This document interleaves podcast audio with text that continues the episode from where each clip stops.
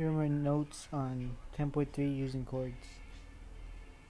To find the measure of the arc using a chord, the two minor arcs are congruent, and only if they are congruent.